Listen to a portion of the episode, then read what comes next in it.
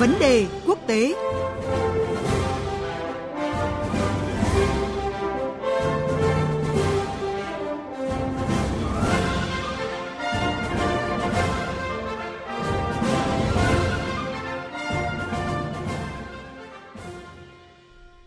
Thưa quý vị, thưa các bạn, vấn đề quốc tế ngày hôm nay sẽ đến với những diễn biến rất nóng tại Syria khi mà Thổ Nhĩ Kỳ đã tấn công vào Syria với mục đích tiêu diệt người quốc. Và bây giờ sẽ là phần trình bày của biên tập viên Hồ Điệp và Ngọc Thạch, thường trú Đài Tiếng Nói Việt Nam tại Ai Cập và Phạm Huân, phóng viên Đài Tiếng Nói Việt Nam thường trú tại Mỹ. Kính chào quý vị và các bạn. Có thể nói hai ngày qua là những ngày đặc biệt căng thẳng ở Syria khi Thổ Nhĩ Kỳ tấn công ở miền Bắc Syria để tiêu diệt các tay súng người quốc. Và trên thực địa, chiến dịch hòa bình mùa xuân của Thổ Nhĩ Kỳ đã bước sang ngày thứ ba. Chiến sự leo thang liên tục khi các máy bay chiến đấu của Thổ Nhĩ Kỳ tiếp tục các cuộc không kích và pháo kích vào các thị trấn và làng mạc ở biên giới. Và theo thông tin của phóng viên Đài Tiếng Nói Việt Nam tại hiện trường, thì đã có 109 người chết, hàng trăm dân thường bị thương. Người dân địa phương đang rất hoảng loạn và đi tìm nơi trú ẩn. Và cục diện địa chính trị ở Trung Đông đang diễn biến hết sức phức tạp và khó lường. Hội đồng Bảo an Liên Hợp Quốc phải tiến hành họp khẩn để thảo luận ngăn chặn hành động của Thổ Nhĩ Kỳ. Thưa quý vị, thưa các bạn, trong chuyên mục vấn đề quốc tế trước thì chúng tôi đã lý giải động cơ của Thổ Nhĩ Kỳ khi tiến hành chiến dịch tấn công quân sự này. Tuy nhiên, hôm nay đã là ngày thứ ba xung đột xảy ra, nhưng đang có những diễn biến bất thường mới xung quanh các động thái của Mỹ, Nga, Iran và nhiều quốc gia khác. Các nước lớn đang toan tính điều gì và số phận người quốc ở Syria sẽ ra sao? Cách đây ít giờ thì chúng tôi đã kết nối với các phóng viên Ngọc Thạch, thường trú tại Ai Cập và Phạm Huân, thường trú tại Mỹ để tiếp tục cập nhật những diễn biến mới nhất ở khu vực. Thưa anh Ngọc Thạch, Thổ Nhĩ Kỳ đã lên tiếng cảnh báo trước khi tấn công ở miền Bắc Syria, nhưng vì sao đến nay, dù đã có khoảng 109 người chết, nhưng phía chính quyền Syria vẫn chưa lên tiếng. Anh nhìn nhận như thế nào về sự bất thường này ạ? À, vâng, à, thưa chị Hồ Điệp, trước khi tấn công miền Bắc Syria 2 giờ, thì Thổ Nhĩ Kỳ đã thông báo cho phía Nga, Mỹ, Liên minh châu Âu cũng như là NATO và Liên Hợp Quốc. À, chiến dịch bắt đầu vài giờ sau khi Mỹ rút quân và khí tài khỏi khu vực này. Dù Thổ Nhĩ Kỳ tuyên bố là chỉ tấn công các cái nhóm hay là lực lượng khủng bố ở biên giới Syria, nhưng gần hai ngày qua thì đã có ít nhất 109 thành viên của lực lượng người quốc thiệt mạng, hàng nghìn người dân Syria ở vùng chiến sự phải đi sơ tán. Phía Thổ Nhĩ Kỳ thì đã có 4 người dân thiệt mạng và 12 người bị thương.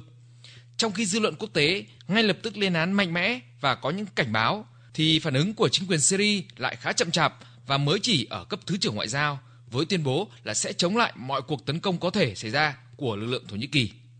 Đó thực sự là một điều bất thường, nhưng lại có thể được lý giải bởi như chúng ta đều biết, người quốc nằm ở biên giới Iraq, Thổ Nhĩ Kỳ và Syria. Cả ba nước này thì luôn coi lực lượng này như một cái gai trong cổ họng. Từ hàng thập kỷ nay, Thổ Nhĩ Kỳ muốn quét sạch lực lượng này, trong khi chính quyền Syria cũng muốn loại bỏ hoặc làm suy yếu lực lượng này. Lực lượng cản trở cái công cuộc giải phóng ở Syria, cản trở cái chiến dịch chống khủng bố của Syria và Nga trong thời gian qua. Do đó, theo các nhà nghiên cứu, đó là lý do vì sao khi Thổ Nhĩ Kỳ tấn công mà chính quyền Syria có phản ứng như vậy. Theo anh thì sự im lặng này cho thấy điều gì và các nước lớn đang tính toán điều gì khi nhìn vào những diễn biến thực địa hiện nay ạ? Vâng, nếu nhìn trên bình diện chung hoặc qua các cái phát ngôn của các bên liên quan đến hồ sơ Syria thì chúng ta thấy Nga, đồng minh của Syria, phản đối chiến dịch này khá nhẹ nhàng. Mỹ tuyên bố cứng rắn với việc gian đe trừng phạt kinh tế Bộ Ngoại giao Syria lên án hành động này và nhấn mạnh quyết tâm chống lại sự xâm lược của Thổ Nhĩ Kỳ bằng mọi cách hợp pháp. Nhưng trên thực tế thì việc Mỹ rút quân dường như đã bật đèn xanh cho Thổ Nhĩ Kỳ, dù rằng Tổng thống Mỹ khẳng định không bỏ rơi đồng minh người quốc. Nga, Iran và Syria thì đang nắm thế chủ động khi kiểm soát tới 96% lãnh thổ Syria, có đủ khí tài, quân lực, nhưng không hề có các cái động thái quân sự nào ngoài những tuyên bố phản đối. Chưa kể, Nga còn đổ lỗi cho Mỹ phải chịu trách nhiệm cho cái sự leo thang này. Giới phân tích khu vực cho rằng nếu nhìn ở một góc độ khác thì dường như đã có cái sự thỏa thuận ngầm giữa các bên liên quan và các bên đều có những cái lợi ích riêng trong chiến dịch này. Vừa rồi thì anh Ngọc Thạch cũng đã phân tích những cái tính toán của các nước lớn tại Syria. À, thưa anh Phạm Huân, tôi có một cái câu hỏi là quyết định của Mỹ rút quân khỏi miền Bắc Syria cách đây ít ngày là một cách bật đèn xanh, nhưng cũng được cho là một bước lùi trong chính sách Trung Đông của Mỹ. Vậy thì cái quyết định của ông Trump sẽ tác động như thế nào đến cục diện khu vực và uy tín vị thế của nhà lãnh đạo Mỹ khi mà cái cuộc bầu cử 2020 đang tới rất gần ạ? Giới phân tích nhận định rằng là cái quyết định nhanh chóng của Mỹ rút lực lượng ra khỏi miền Bắc Syria thì à, có nguy cơ phá hủy hầu hết các mục tiêu mà Washington đã thiết lập tại Trung Đông.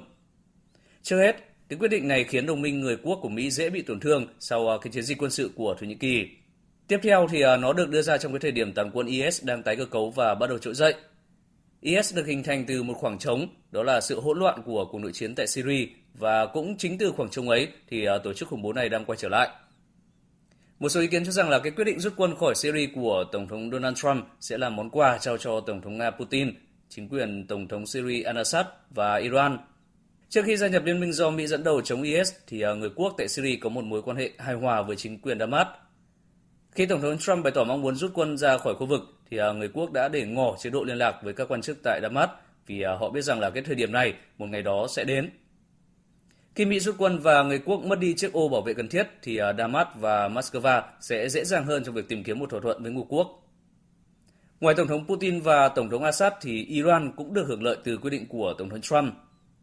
Cái sự hiện diện hạn chế của Mỹ tại miền Bắc Syria cùng hoạt động giám sát trên không đi kèm đã gây cản trở bước tiến của Iran trong nhiều năm qua. Khi Mỹ rút đi thì à, đây sẽ trở thành cái vùng lãnh thổ thân thiện với Iran bởi à, nó được lấp đầy bằng cái sự hiện diện của lực lượng dân quân do Iran hậu thuẫn, quân đội chính phủ Syria và lính đánh thuê Nga. Ngoài ra thì cái quyết định của ông Trump còn gây ảnh hưởng nặng nề hơn với một đồng minh vô cùng quan trọng của Mỹ là Israel. Israel chắc chắn sẽ cảm thấy cái mối đe dọa thường trực khi à, một cái tuyến đường kết nối từ Iran đi qua Iraq, Syria tới các lực lượng do nước này hậu thuẫn tại Liban thì đã được mở ra. Rõ ràng là khi Mỹ vẫn còn hiện diện tại Syria thì à, Thổ Nhĩ Kỳ và người quốc không dễ gì bị cuốn vào vòng xoáy chiến tranh. IS sẽ không thể củng cố lực lượng khi à, máy bay Mỹ vẫn còn giám sát trên không. Moscow và Damas cũng có những cái lựa chọn hạn chế. Nhưng khi Mỹ rút khỏi Syria thì tình hình sẽ thay đổi. Điều gì diễn ra tiếp theo thì uh, hiện vẫn còn chưa rõ, nhưng uh, chắc chắn thì đó sẽ là một cái viễn cảnh đẫm máu và hỗn loạn hơn tại khu vực Trung Đông, khiến các nỗ lực tìm kiếm hòa bình cho Syria thì ngày càng trở nên khó khăn hơn. Xin cảm ơn các phóng viên Ngọc Thạch thường trú tại Ai Cập và Phạm Huân thường trú tại Mỹ. Thưa quý vị, theo các bạn, những gì đang diễn ra tại Syria hiện nay cho thấy số phận người dân thường sau các quyết định của nước lớn và phe phái chính trị luôn bị bỏ mặc. Khi các nước lớn tính toán mà cả lợi ích, thì hàng trăm người quốc đang đứng trước nguy cơ thiệt mạng, bị tàn sát, bị cô lập trong bom đạn và đói rét. Đó là một nghịch lý trong bối cảnh toàn cầu hóa và là một câu hỏi lớn đặt ra cho tất cả chúng ta. Và chúng tôi sẽ tiếp tục cập nhật những diễn biến mới nhất về tình hình Syria trong các bản tin và chương trình thời thời sự tiếp theo của Đài Tiếng Nói Việt Nam.